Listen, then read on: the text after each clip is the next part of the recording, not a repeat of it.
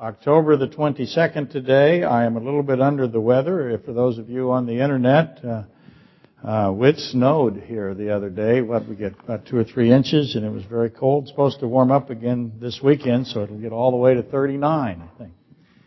But now winter is upon us, and that means the the dread of dark coldness starts. Uh, November, December, January, February. Those are the tough months to live up here, but and we're entering those. so October 22nd, 2017, lecture discover, uh, dis- discussion. I, I left it blank all the way until I finished it because I thought I might make it. I was really hopeful, um, but I didn't make it. I have so much material here. I know I'm not going to get through it. It's probably 8,000 words, and I always add more words. So, so many pages. It's going to be hopeless. It's going to be brutal.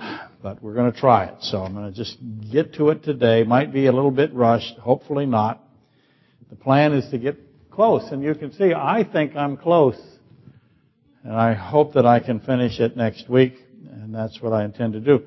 As I read this, of course, during the song portion of the service, I write notes what I have to do next week and there's a lot more than I think. So we'll see, but that's the plan.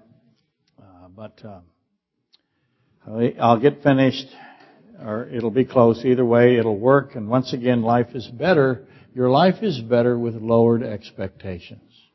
That is just a good thing to know. Okay, I want to start at Ecclesiastes, and again, I apologize for the voice and the lack of energy, but we'll fight through it. I want to get to Ecclesiastes 7:26 through 8:1 today. Uh, some would stop at 29, but I'll actually probably go all the way to chapter 8, verse 1. Remember, the chapter markings, the verse markings are not necessarily inspired. But this is where in Ecclesiastes, the Holy Spirit leads uh, Solomon to write something that not only is the foundation of the book of Romans. Uh, let me put all of that there. We have Romans, the foundation of Romans is a few passages, as you might know. Romans 23, 23 through 24. Uh, Romans 6 primarily. 23, Romans 1, 17, Romans 3.10. Those are the passages that are generally uh, agreed upon to be that which forms the underpinnings of the book of Romans. Well, I will say to you, no, what does that actually, and I'll explain it here as we go there, I'll repeat it even, and that is actually uh, Ecclesiastes 7. But here's Romans uh, 3:23, for example, and you know these verses. This is how we pretty much began Romans, right? And I'm trying to bring it back and end it as we have begun it. For all have sinned and come short of the glory of God. The emphasis on all being justified freely by His grace through the redemption that is Christ Jesus.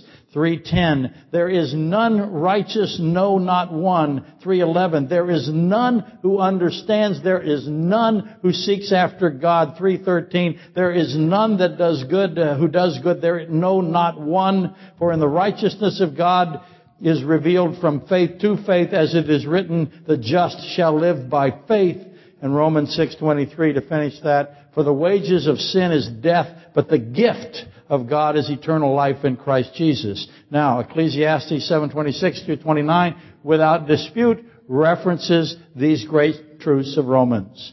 And actually, to be more so precise, the aforementioned verses of Romans are actually expressing Ecclesiastes 7:20 through 8:1. Let me read to you 7:20. Oh, I don't have to. I wrote it down. Ecclesiastes 7:20 says this. Me, it might sound familiar to you. Hopefully it does. For there is not, for there is not a just man on earth who does good and does not sin. Well, there there's your Romans, right? Uh, that Romans and Ecclesiastes, it's obvious that Romans is built upon Ecclesiastes 7 more specifically 7:20 through 8:1. The world isn't like that. The world can't stand the truth of Romans or Ecclesiastes 7:20. The world wants man to be accepted with all of his evil intact and the ability to continue his evil. God is not going to do that. And the first thing that he does is explain that no one on earth has uh, escaped sin. For there is not a just man on earth who does good and does not sin. That is a fundamental, foundational truth of Scripture. Now, having established that, we are left to fully understand how it is that Solomon concludes his premise. The book of Ecclesiastes has an introduction, has a thesis, if you will, and has a conclusion to it. It's just, uh, um, uh, it is consistent writing um, in the Hebrew style, and that, of course, is Ecclesiastes 12, 13 through 14. But we're not, we won't get to that today. I wish I, I got, I would, and I wish it would be finished today, but it will not be we have just a short distance to go. But for today, we're going to look at Ecclesiastes 7:26 through 8:1, and I bring this up today because 7:26 through 8:1 of Ecclesiastes, besides Romans 3 and Romans 6, has also ever so subtly in it 1 Timothy uh, 2 13 through 15, and I could go all the way to 2 8 through 15. I could back up to 8. And for those of you who recognize that, uh, you know that that is where we talk about Adam and Eve, which also means that Genesis 3 is on the table. So I'm saying to you that Ecclesiastes will get you here and here. And if you get to Genesis 3, then where else do you go? Well, you get to Judges 13 through 16. You're at Samson. So let's refresh a little bit here the issue, more or less, and let's go to Ecclesiastes. Um, the wisdom of Solomon is astonishing. We did this about 20 years ago, I think, maybe 15. I can't remember anymore because I have lost all ability to remember. And it'll just get worse it's fascinating to me. I go into the, I, I had to put the other, the really old Bible that was duct taped together out of service because it kept falling apart. So I, I'm reading this one, and every time I do, I, I make a notation. And then the other day, as I often do, I'll go to the first one and open it up to see if I had understood what I now knew. And of course, I wrote everything almost word for word the same 20 years ago that I thought was brand new this week. That's not good news. I need a bigger bottle of Worcestershire sauce to get through the last 20 years, I'm sure. Hopefully, I don't have to. I'm counting on the wheat harvest. That's Cinco de Stevo. Okay. Let's read this. 726 now this is in the context of 720, for there is not a just man on earth who does good and does not sin. I'm skipping some verses, but that is what sets up this verse 726. And I find more bitter than death the woman whose heart is snares and nets, whose hands are fetters, which of course are, um, if you will, that's bindings, leg irons. He who pleases God shall escape from her. Let me repeat it. And I find more bitter than death the woman whose heart is snares and nets, whose hands are fetters. He who pleases God shall escape from her. So we now start this. Pleases God. Whoops. My pen fell apart. But the sinner shall be trapped. So if you please God, you escape and if you sin, if you're a sinner, wait a minute, I thought everybody was a sinner. Everybody is a sinner. The sinner is trapped.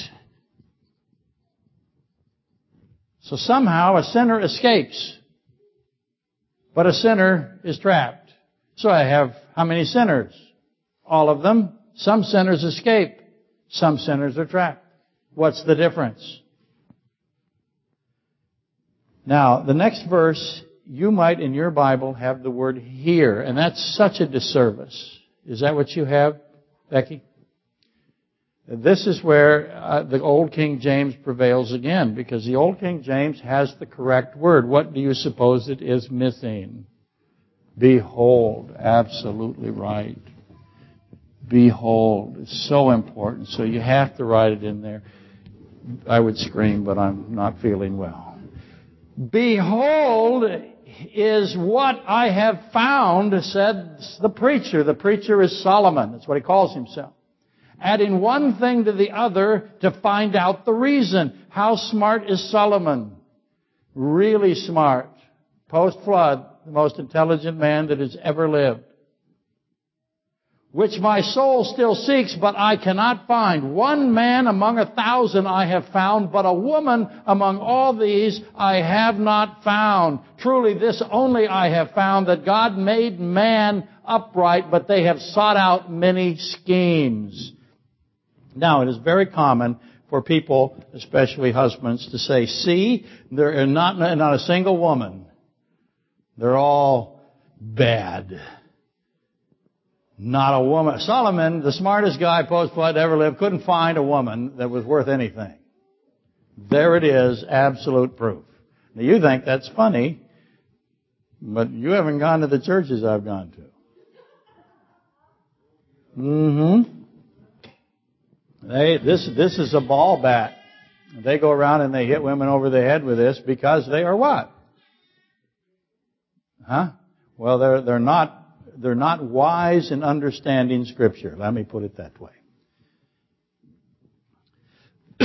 Excuse me. Uh, okay, Ecclesiastes 7:26 through 8:1 is within the context to repeat under the umbrella of wisdom strengthens the wise.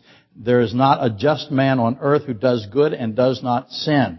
So we know everybody's a sinner, but some sinners are trapped and some sinners escape.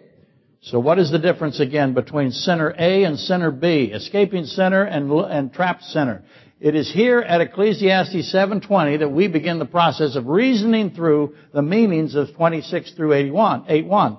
And separating 726 through 81 from Solomon's purpose, what he's trying to teach us, what he's trying to say to us, to the Holy Spirit using Solomon, his fundamental thesis, if you will, is to derail any, all, or all opportunity to reach accuracy. In other words, the final determinations of what he means will have serious defective flaws in, the, in your conclusions if you don't know, for there is not a just man on earth who does good and does not sin. If you don't start there, you're going to end up devoid of legitimacy with regard to your understanding of what he means in 26 through 8.1. 726 through 8.1. So let's start this a little bit. What's a just man? There is not a just man on earth. Just man on earth who does good and does not sin. Define just man. What does he mean? Earth is a location, is it not? What other locations are there? What other beings are there besides man? There's not a just man on earth. Is there a just angel on earth? What's going on? What other beings are there? Where are they? And I should remind everyone that the Hebrew word for man in this sentence, of course, is either this or it's this. In other words, it is the general meaning of mankind or it is specific to a person. It is specifically referencing Adam the person or it is for all of mankind. And something that we need to always acknowledge as we search for Genesis 3. Remember the plan is to look for Genesis 3 after you find Christ in Scripture. Uh, if it is specifically mentioning Adam, then we need to know that because that sends us to Genesis 3. And any passages that have a man and a woman side by side, which of course is 1 Timothy 2, 13 through 15. Now notice that he repeats the same thing over and over again. I find, I have found, I cannot find, I have found, I have not found, I have found. Says it repeatedly. Why does he do that? It's oft repeated. Why? Because he thinks something about us, doesn't he? We need to have it repeated. Why would Solomon, guided by the Spirit of God, make it obvious and plain that he, Solomon, has found something and not found something? Something that he has found and something that he has not found. And notice that it is not something that we have found. And it isn't we found. He doesn't say all of us have found it. He has said, I have found it. We, he doesn't say we have not found it. We're excluded. It is intended to be reflective of Solomon's experiences, Solomon's investigation. It's intended to denote Solomon's perspective, and therefore it is confined to Solomon. Those who make it universal, who make it generally applicable, they introduce the problematic. Now I know all scripture is applicable. I'm not trying to say it isn't. But it's applicable when you understand what it means. And what it means is that Solomon has found something here. We didn't find it, he found it. We didn't search for it, he searched for it. And we may agree and validate and extend to us Solomon's conclusionary observations. But first, we need to ask some fundamental questions. For example, where did Solomon find the woman whose heart is snares and nets? And why was he looking for her? Because he found her. Who is she? Who else has found this woman? Well, somebody else has found this woman. Who do you think, do you have any idea who it is? I hope you do. I think it's profoundly the most important verses for the church today in the Bible. It's uh, Ezekiel 13. Woe to the foolish prophets we learn something in Ezekiel 13. There are foolish prophets. We learn they say foolish things. And they do. They absolutely say exactly what it says they're going to say. It's amazing. But I'll start at uh, Ezekiel 13:18 instead of Ezekiel 13:3. Woe to the women who sew magic charms on their sleeves and make veils for the heads of people of every height to hunt souls. Will you hunt the souls of my people and keep yourselves alive? This is what God says to them. And will you profane me among my people for handfuls of barley and for pieces of bread, killing people who should not die and keeping people alive who should not live by your lying to my people who listen to lies? Therefore, thus says the Lord God, Behold, I am against your magic charms by which you hunt souls. They're like birds. I will tear them from your arms and let the souls go, the souls you hunt like birds. I will also tear off your veils and deliver my people out of your hands, hand, and they shall no longer be as prey in your hand. Then you shall know I am the Lord, because with lies you have made the hearts of the righteous sad. Who are the righteous? Notice that they're still righteous even though they're sad, whom I have not made sad, and you have strengthened the hand of the wicked so that he does not turn from his wicked way to save his life. Therefore you shall no longer envision futility nor practice divination, for I will deliver my people out of your hand, and you shall know that I am the Lord. I have been in oh, at least a hundred churches where I watched that verse before my eyes people standing up there saying, Thus says the Lord, and I have not spoken. That's what he says. 13.7. Therefore, thus says the Lord, because you have spoken nonsense and envisioned lies, therefore I am indeed against you. Solomon found a woman who does that. He found the woman who hunts souls. So have I. I found them. They're everywhere. And some of you have already begun placing together Ezekiel, I'm sorry, Ezekiel 18 through 21. Actually, I went all the way to 22, I think. Ecclesiastes 7:26. And you took them to 1 Timothy 2, 8 through 15. Because if I'm going to talk about a woman that's hunting souls, I got to talk about who hunted her soul. And then what other soul did she hunt? What was her intention, right? And that's where, of course, Adam the person is declared to be in Scripture the most incredible thing, not deceived.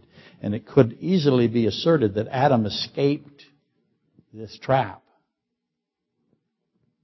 As did Eve. She escaped also. The snare of Satan, therefore, uh, I'm sorry, the snare of Satan failed on both of them. Therefore, the first to escape is Adam, though he was crippled.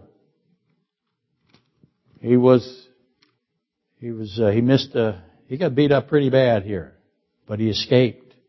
How did he escape? Who would have escaped that? That's the one thing that I've often looked at. If I were in Adam's position, would I have been wise enough to escape that trap of Satan? And the answer is clearly no. I wouldn't have made it. Adam was not deceived. He escaped the trap. Because he did, so did Eve. And Satan was certainly hunting souls. Just as at, at Ezekiel 28:16, at Genesis 3, I have the hunting of souls, and it is Satan's convention that he adheres to his lie, that he knows a lie. And hunting souls is the effect, or the means, if you will. The lie is the cause. Anyway, Solomon has found a woman who is evil, who hunts. And one thing you need to know is there are predators in the church. And all you have to do is find out if they're predators is, is determine how much understanding they have of the Bible. How much Christ is in their doctrine. If it is Christless, you are in a predatory church. You are still righteous, which means what? You're still saved, but you're trapped. Solomon has found a woman who's evil, who hunts souls. He also found, or searched for, he who pleases God. Because he who pleases God shall escape but the sinner shall be trapped. The inference is, is that the sinner will perish in the snare. Again, what is the difference exactly? And remember the context, for there is not a just man on earth who does not sin. But the one who God finds to be pleasing, the literal is, a man who pleases God, is pleasing to God, this is the man, this is the Adam who escapes both generally and specifically. Verse 28, upright. I have, truly God has made man upright. It also literally is pleasing to God. Man has made, that man has made, or I'm sorry, that God has made a man who pleases God. That God made Adam pleasing to God, both generally and specifically. So, where am I? Solomon has launched an investigation. Solomon is searching. He's conducting an assessment, a statistical evaluation, a statistical awareness. He's trying to find certain kinds of people. Where is he looking? Because that's the context. Where are these women? Where are these men?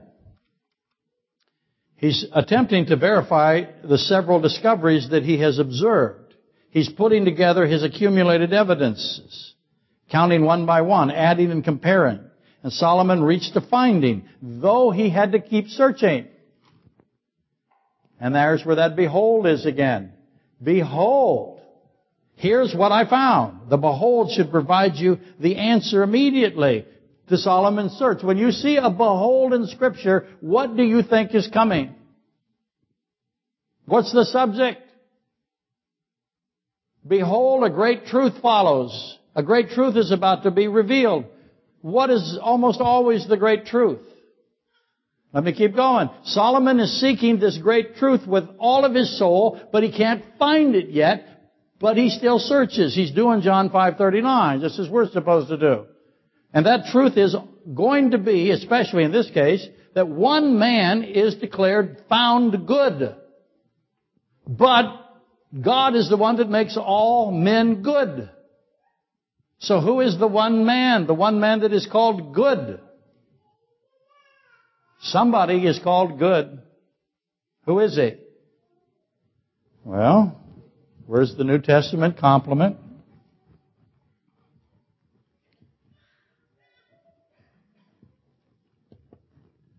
Let me get it to you exactly here. Matthew 19. Now behold, one came and said to Christ, Good teacher, he said. That's Genesis 1 3 because the light of life is good, right? Now behold, one came and said to Christ, Good teacher, what good thing shall I do that I may have eternal life? And does Christ answer the question? Here's what Christ says. So, Christ said to him, Why do you call me good? How do you know that I am good? Because if you call me good, that is a significant statement. Solomon searched for good men, found none.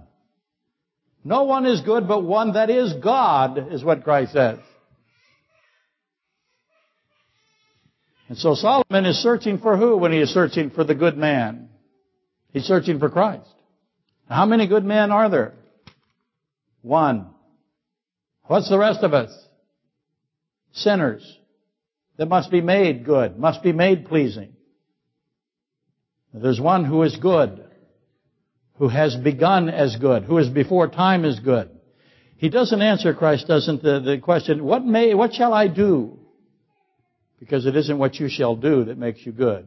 What is it that makes you pleasing to God? And Solomon, therefore, has solved the mystery of, or had solved the mystery of godliness. 1 Timothy 3.16. Without controversy, great is the mystery of godliness. In other words, it is something that is incredibly difficult to understand, the mystery of godliness. It is a, it is the greatest of all the mysteries.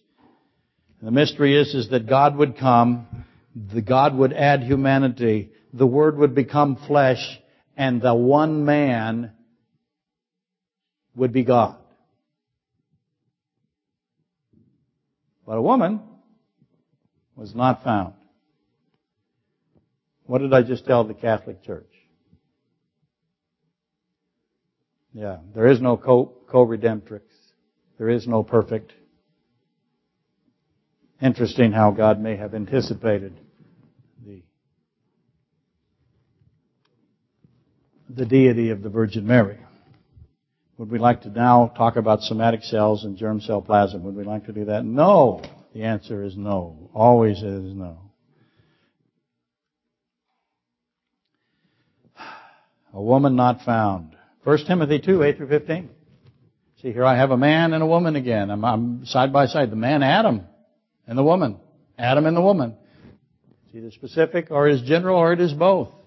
Whenever I see the word Adam, I wonder if it is specific. Most of the time it is.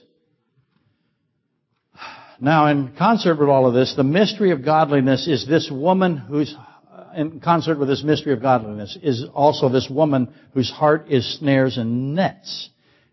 And, and also as well, there is not a just man on earth. And truly, Solomon says, he has determined, Solomon has found that only God can make mankind pleasing. So the making of someone pleasing, the pleasing process, for a lack of a better way of explaining it. The pleasing system is only something that God can do. Men and women are in sin, none are righteous, no not one, and God must make them upright or pleasing to Him. It is also obvious that the woman among all these, there is your key to the whole thing when you're talking about the women in this subject, is that Solomon went and looked at all of these that the woman among all these, he couldn't find a woman among all these. What is the all these in the context of Solomon? Where would Solomon be looking? What group of women would he have? He has 1,000 women. He has 700 uh, concubines and he has 300 wives. Do you think the 1,000 is a coincidence? He says, one man among a thousand I have found, but a woman among all these thousand women that I have, I have not found. And, those 700 uh, concubines and 300 wives, um, the evidence is, is that they were essentially untouched by Solomon except in this circumstance. We have no record of Solomon producing children from any of those 300 wives. They are military and political assets. They are gifts given to Solomon in exchange for military and political and economic benefits. They came from foreign entities. They're treaty verification systems. So he has a thousand women. And he searched them. He decided, okay, I'm going to do inventory. I'm going to talk to every single one of them. How smart is this guy? He's incredible. Solomon searches these 1,000 women and he found none of them, not one pleasing to God.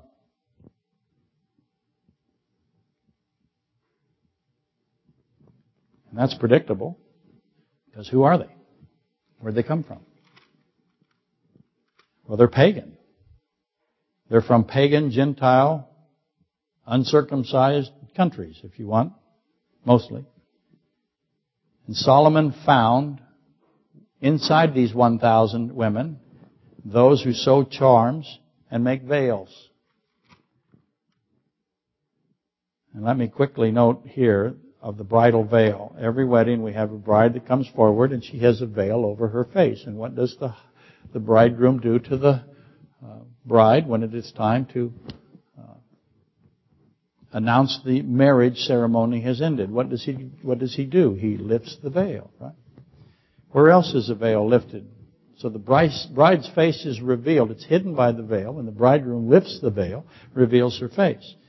What is the veil in Scripture? What's the most prominent veil? It's the veil in front of the Holy of Holies. It gets what? Torn to what? Reveal the Shekinah glory. Who gets to see the Shekinah glory once the veil to the Holy of Holies is torn? Everybody. That's a big deal, doctrinally. But that's not the subject. I just wanted to throw it in. Seemed like a good place. That remains to be seen. I will concede that.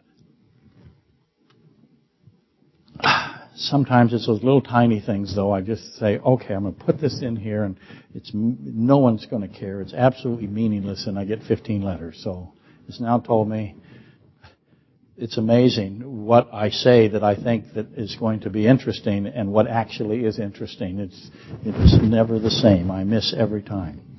Back to today's subject. Solomon found no shortage of women in his 1,000 who profaned the Lord God of creation, the I am, the Ancient of, the, of Days. The hundred, I'm sorry, the 1,000 women were saturated in profanity. They're killing people who should not die and keeping people alive who should not live. He brought in a thousand women. He didn't bring them in. They're brought to him as gifts. He brought a thousand evil women into his midst. And he, he had problems. What do you think those thousand women are doing? Those are probably and most likely women of high value in the societies they came from because they're gifts.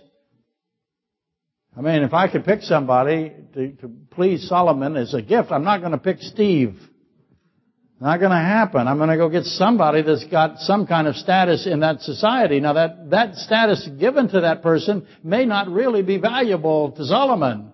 Because it'd be like going to the mafia and saying, okay, give me five of your best guys. Well, you're going to get some brutal people. You're going to get the evil ones. Well, that, you got an evil country. They're going to bring you the most evil women they got. And now he's got a thousand of them. And he searches them. He knows they're evil. He finds them all to be the same. Killing those who should not die and keeping alive those who should not live. And Solomon again tested all 1,000. He found not one woman in all of these that pleased God. Not one. So there is your context. So whatever conclusion you draw from that, the one that says all women are evil is certainly not correct. But it's the most common.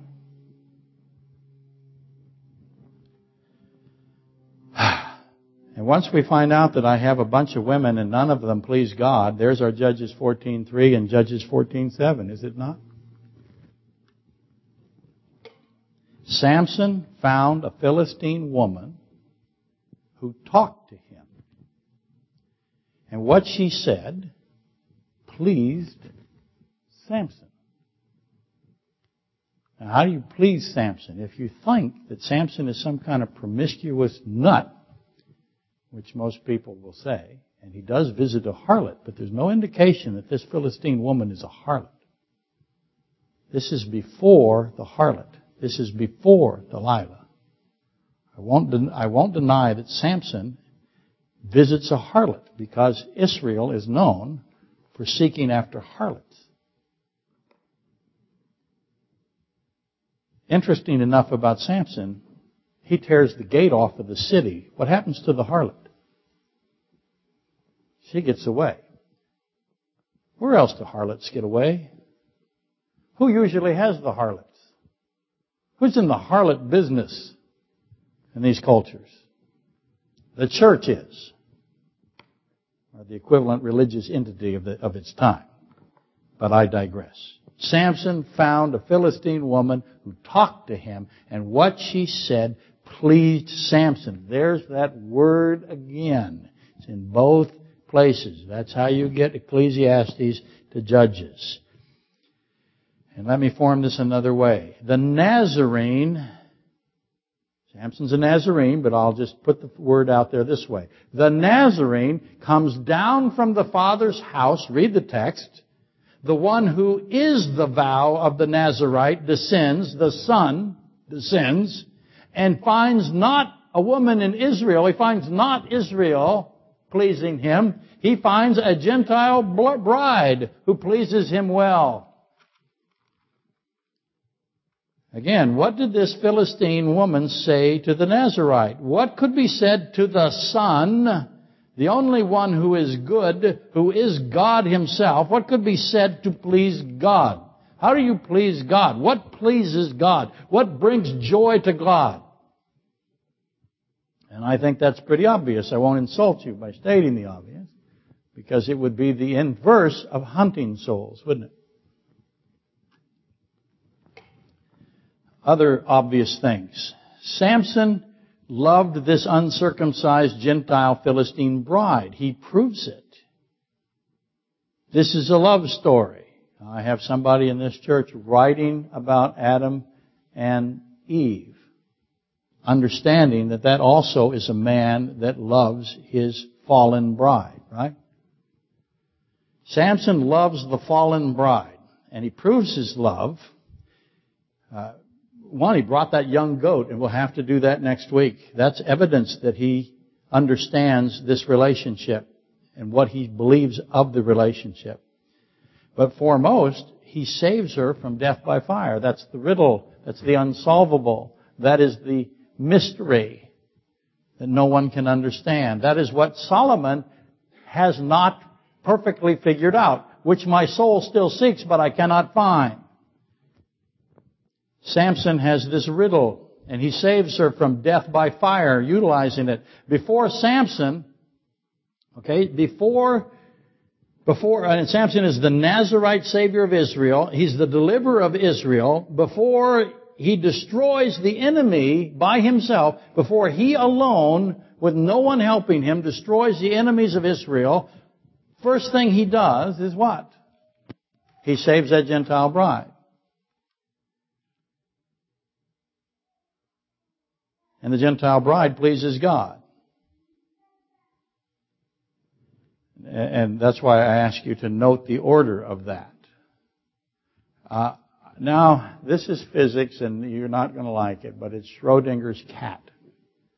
And I would do this today, but I want you to recognize that I'm going to make the case next week. Let's make sure it's on my list. It is. I have one bride in two states. She's in a living state and a dead state. And I'm going to look at her simultaneously. But I'm going to pay attention to the order. Who is this Gentile bride? Is she Israel? Is she the church? Is she both? Is she all three? How's that for a clue? Samson found one woman. Isn't that interesting? Solomon did not find one woman, but Samson did. And I find it interesting, some might uh, uh, suggest coincidental, but not me. Never would I offer that there are coincidences in scripture, but some do. They don't find the fact that Samson kills 1,000 men and Solomon having 1,000 women to investigate, they don't find that to be linked. In fact, Samson goes and kills 1,000 men. Samson investigates 1,000 women. Both of them find none that please God. That interesting? At least it is to me. I submit the 1,000 and the 1,000 are the same 1,000. Eventually that's what we'll get. But not today. To place a point of emphasis here on this particular aspect of it, Samson came to the Philistines and found a woman that was pleasing. Samson brings salvation by talking to her. Samson brings salvation to the Philistines, to the Gentiles. No one knew this mystery. No one knew that would happen. Here it is in the, in the book of Judges. No one of all of Israel figured this out until who? This is the mystery of Ephesians 3, 3 through 6. I get in trouble.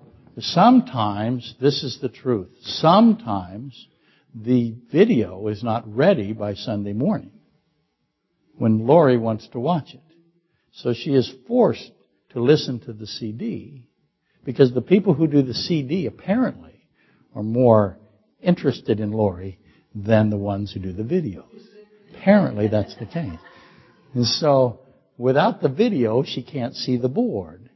And when she can't see the board, she doesn't know. I go so fast over the references. Does she complain about it often? Yes. The answer is yes. She'll be mad at me for revealing her. But this is Ephesians 3, 3 through 6. This is the third mystery of the eleven mysteries, and it is given to the apostle Paul. It's in the Old Testament, but it is revealed to Paul. It is unfound. It is searched for. They know there's a mystery, but they have not been able to find it. The union of Jews and Gentiles in the church, the bride of Christ in the body of Christ. The grafting of the olive tree, the breaking off of some branches from the olive tree, not because the point was to supplant them, not because the point was to bring the Gentiles to be grafted in. No. The Gentiles are not to replace the Jews, but to be saved alongside the Jews, but some branches are broken off. Not to make room.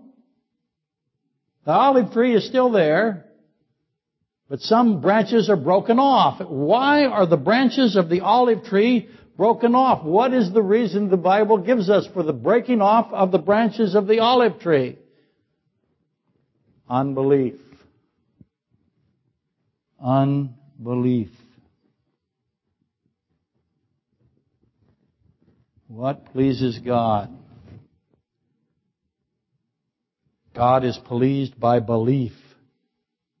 Now we're back here, aren't we? We are back there talking about women. I'm talking about belief and unbelief. God is pleased by belief. The woman, Genesis 3, did not believe God and therefore was deceived. You want to be deceived? Don't believe what God says. You'll be deceived every single time. The man the Adam, the Adam actually, believed God and was not deceived. Both fell, though Adam, through, I'm sorry, through Adam came temporal physical death. Physical death is temporary. Life is not temporary. Death is temporary. That is a truth. Do you believe God? If you believe God, you won't be deceived.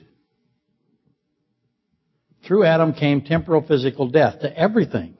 But Adam believed God, and then ultimately Eve confesses and repents of her unbelief, and both are covered with blood. Both are given garments by God, made by God.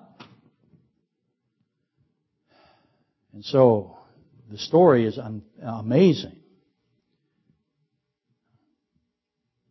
Probably best to uh, organize and reestablish the components now before I start shifting subjects. Samson finds a Philistine woman who pleases him well. She's a pagan. Samson does not find a Jewish woman of whom it can be said pleases him well. Parents even ask, can't you find a Jewish woman? No. This one pleases me. Solomon, though, cannot, with his 1,000 women, find one pleasing to God that were given to him for political expediencies. After questioning each one of them, he could not identify one of those who pleased God, or pleased Solomon even. And God is pleased by belief. So you all with me? I hope we are, all on the bus. Samson's Philistine bride wife believed something, and Samson tells his, his father to pay the price for the Philistine woman.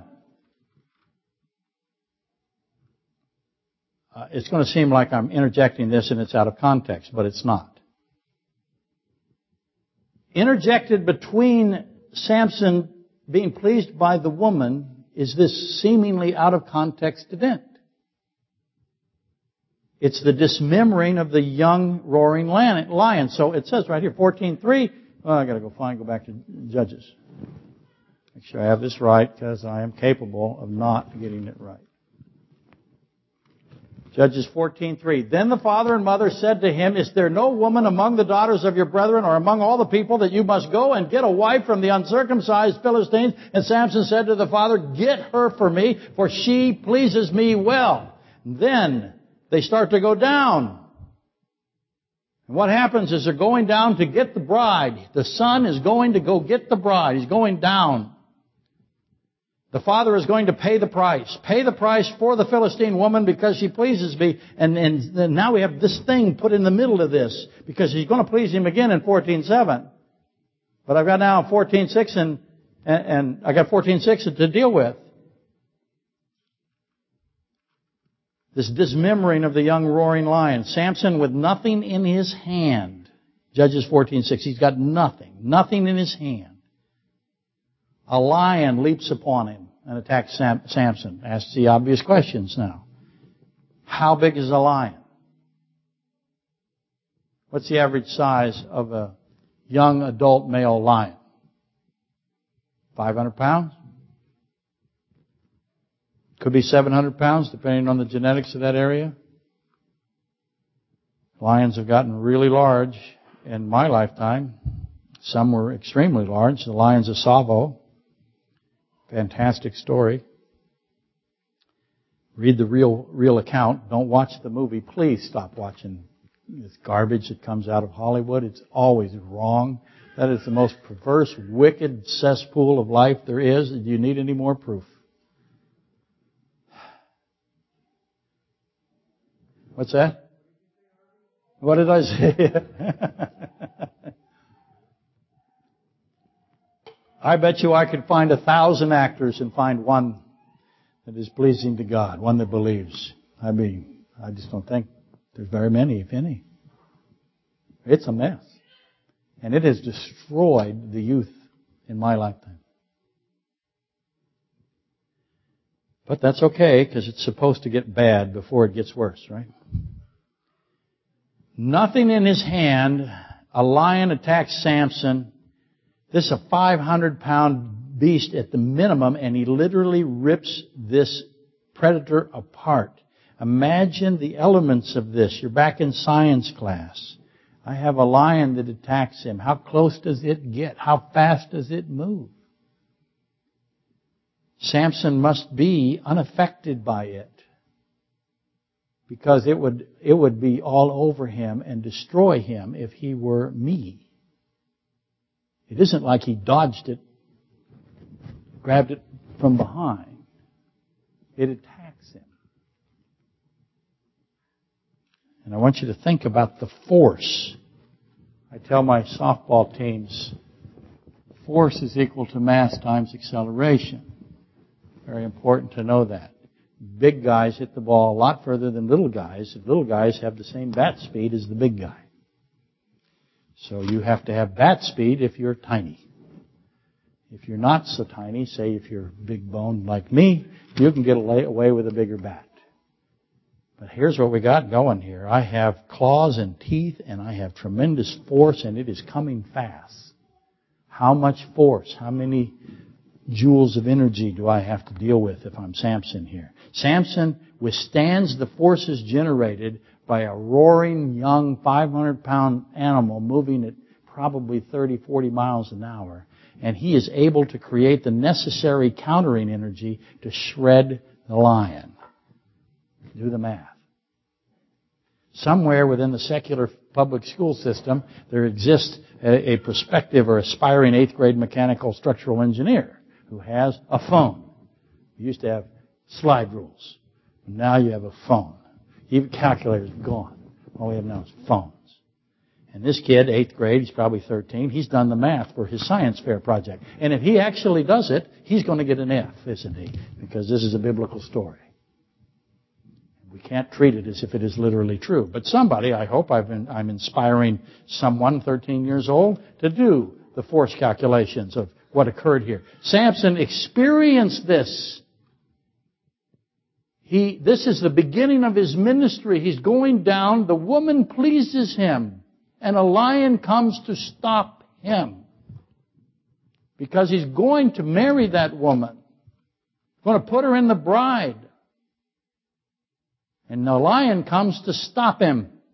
And the lion hits him with a tremendous amount of physical force. And what should have happened? Did it even knock him to the ground? See, start imagining how this really happened. Not again what you've been learning from TV, but what really happened. Samson experienced it, and how much did he know about himself when this happened to him? This is the beginning of his ministry. And I'm uh, submitting that this is a suspension of the physical laws of God. This is a suspension of the physical reality. Uh, and what happens when he tears this lion apart? How surprised is Samson at his ability? Subsequently, if not immediately, what does he do? It says what he does. After, after he tore the lion apart, then he went down and talked with the woman, and she pleased him well. What do you suppose now he talked about? I think because he loves his Gentile bride, he tells her. She is the first to hear of Samson's incredible, unparalleled power. They talk. And Samson testifies to her. And she believes it. She believes that this is the true God of creation who has moved within Samson. There is no other explanation that could be as logical as this. Past behavior is the best indicator of future behavior. Recognize that when you vote for people or invite them into your house. I stole from the last guy, but I won't steal from you. Because I like you. I've had people, The first thing I'll digress a bit. People come to Cliffside. I've learned how to run them off now. I always ask them this. What could the other pastor, the previous pastor, have done to keep you in his church? And then I go like this. And I know who's next. Coached enough in my lifetime to know that a team that fires the coach is going to fire the coach. So, my trumpet teacher and I have an interesting relationship. He tells me I'm terrible every day that I go there, and it's always true. And we decided that I am the only student that he has that does not blame him for being bad. In other words, the other students say it's his fault that they're bad trumpet players. I do not. It's clearly my fault. He's fantastic.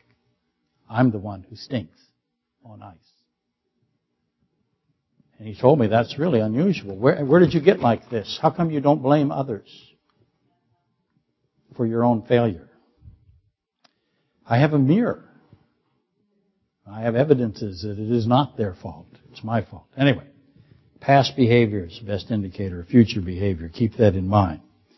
Samson tells women whom he loves the mystery of his strength. He does it with this Philistine bride, and he does it with Delilah, won't he? It's what he does. We can see him do it over here. We can anticipate that he did it over here. The Philistine bride believes him. Listen, I come home to, uh, to Lori and say, hey, a car came at me about 40 miles an hour, weighed 3,000 pounds. As it's coming to me, I picked it up by the bumper and threw it up in the air. Probably Lori's not believing me. But this woman believed him. When you admit that you can withstand an animal of that size and rip it to pieces effortlessly, then you are saying that God has suspended physical reality for you. Now, why would he do that? Remember, this woman, the Philistine, believes him. Delilah, not so much. That was an unsuccessful attempt for Solomon. But I'm saying to you that the pattern is the pattern. Anyway, is it your view, if you take a contrary position, that Samson, having learned that he had been given the ability to withstand the onslaught of a lion like this, uh, and, and be unscathed, and I'm positive that he was un, unscathed. I think that's the most defensible position. And as he was, when he tore, tore apart by hand, he, he, he was unscathed by this lion, but eventually he becomes unscathed when he tears apart by hands the Philistines who burned his wife to death. Judges 15:7. Again, I have a wife that wasn't, that was saved and a wife that wasn't. Or seemingly wasn't. So, not only is Samson unmarked, no wounds, he can induce, effectuate the required force to amputate a lion that is alive with his bare hand. I want you to think about how much that is. And he can also do this, the same thing to a sizable armed Philistine raiding party. All he gets from that is thirsty. Is it your view that he doesn't tell his wife that he loves, that pleases him, that he has got this God-given capability. Of course he told her. Why would he tell her? Because she's not a believer. He wants her to be a what? A believer. Of course he told her. It's what he does. And she believed him. And what happens from this? This results in the bride's father putting a, uh, I'm sorry, plotting a course to stop it. As soon as the father realizes that his daughter is going to move from the pagan community to the Jewish community, she's going to be the wife of the Nazarite. He goes, no. I'm stopping this. The Philistine father will do all and anything that he can to terminate the daughter's commitment to the Savior of Israel. Ask the most obvious of the obvious questions now. Who in the New Testament is the complement to the father of the Gentile bride? Who will seek the death of the Gentiles? If a Gentile is about to escape the snare, who tries to kill them? If the women have caught them in their traps and nets, who and one begins to escape, who stops it? Who will make them twice the son of hell that they are? Who will seek the death of the Gentiles? Who will, who is it that wills that no Gentile is saved? Who is this in the New Testament? Who corresponds to the Father? And I think it's clear that it is the brood of vipers, it is the Pharisees. Those with the law and the prophet who should have known, who should have wisdom, who should have empathy, who should have love for the Gentiles, hate the Gentiles and want them to die. Don't want to tell them anything about God. Want them all to perish. Those tasked with bringing the truth of the goodness of God, His desire to save all who will come, those with His great honor, hate the Gentiles. And they will do all and anything that terminates their access to God. They fail, God is omnipotent. But the Pharisees nonetheless manifest their hatred for Christ and His love for mankind. And Christ calls them the brood of Satan and sons of hell. The Pharisees had this ultimately as odd behavior. They have this eccentric behavior that is only explained by dark madness. They continually persisted in springing these elaborate supposed traps on Christ, not knowing that he is in fact God himself. They could not recognize him. They didn't know. Nicodemus being the exception. Some saw, wait a minute, this is God. The Philistine woman said, wow, you are different. You can tear a lion apart. I'm leaving paganism and going with you. Now that gets a little shaky in there, I know, with regard to what she thought the, the point of the riddle was. But eventually she understands that he saved her. But the Pharisees, they're always continually persisting in springing these, these tricks that Christ, Jesus being omniscient God, would easily disable and he'd humiliate them in the process. That happened to them over and over and over again, but they, they don't stop. They're relentless. They're stunned. They're unable to explain how it is that Christ escapes them of every time. No matter how smart and how planned and how intricate and sophisticated their maneuvers are, Christ slips through them as easily as he can. He escapes. Can't trap him. Didn't trap Adam? Did they trap Samson? Not, not very easily. Eventually, we'll get to that next week. What is the secret to his wisdom? That is what the Pharisees asked. What is the secret to his strength? That is what Samson's, the Philistines asked about Samson.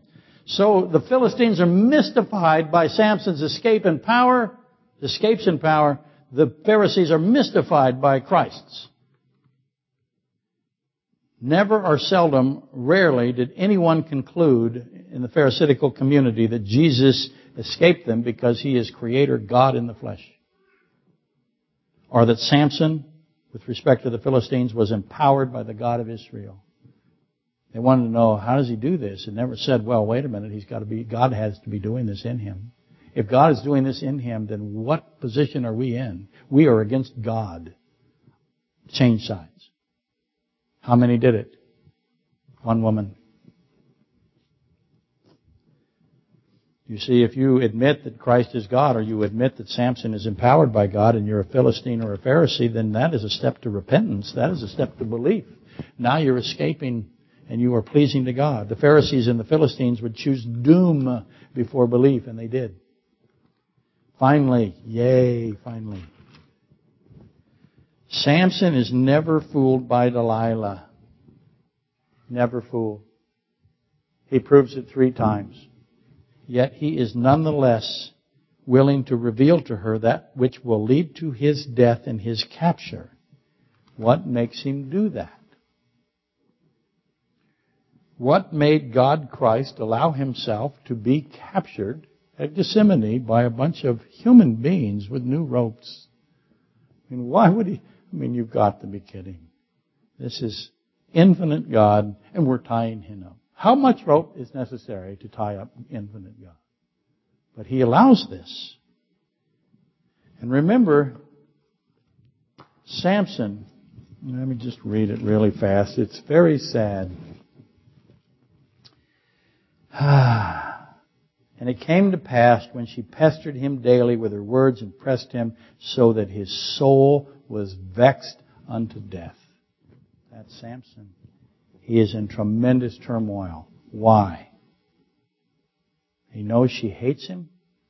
She's going to seek to kill him. He still tells her the truth. Doesn't make a difference. Doesn't save her. She doesn't believe. One woman believed, one woman didn't. There we go. Christ is in Gethsemane. How's he doing? His soul is vexed unto death. For the same reasons, I submit. Let's rise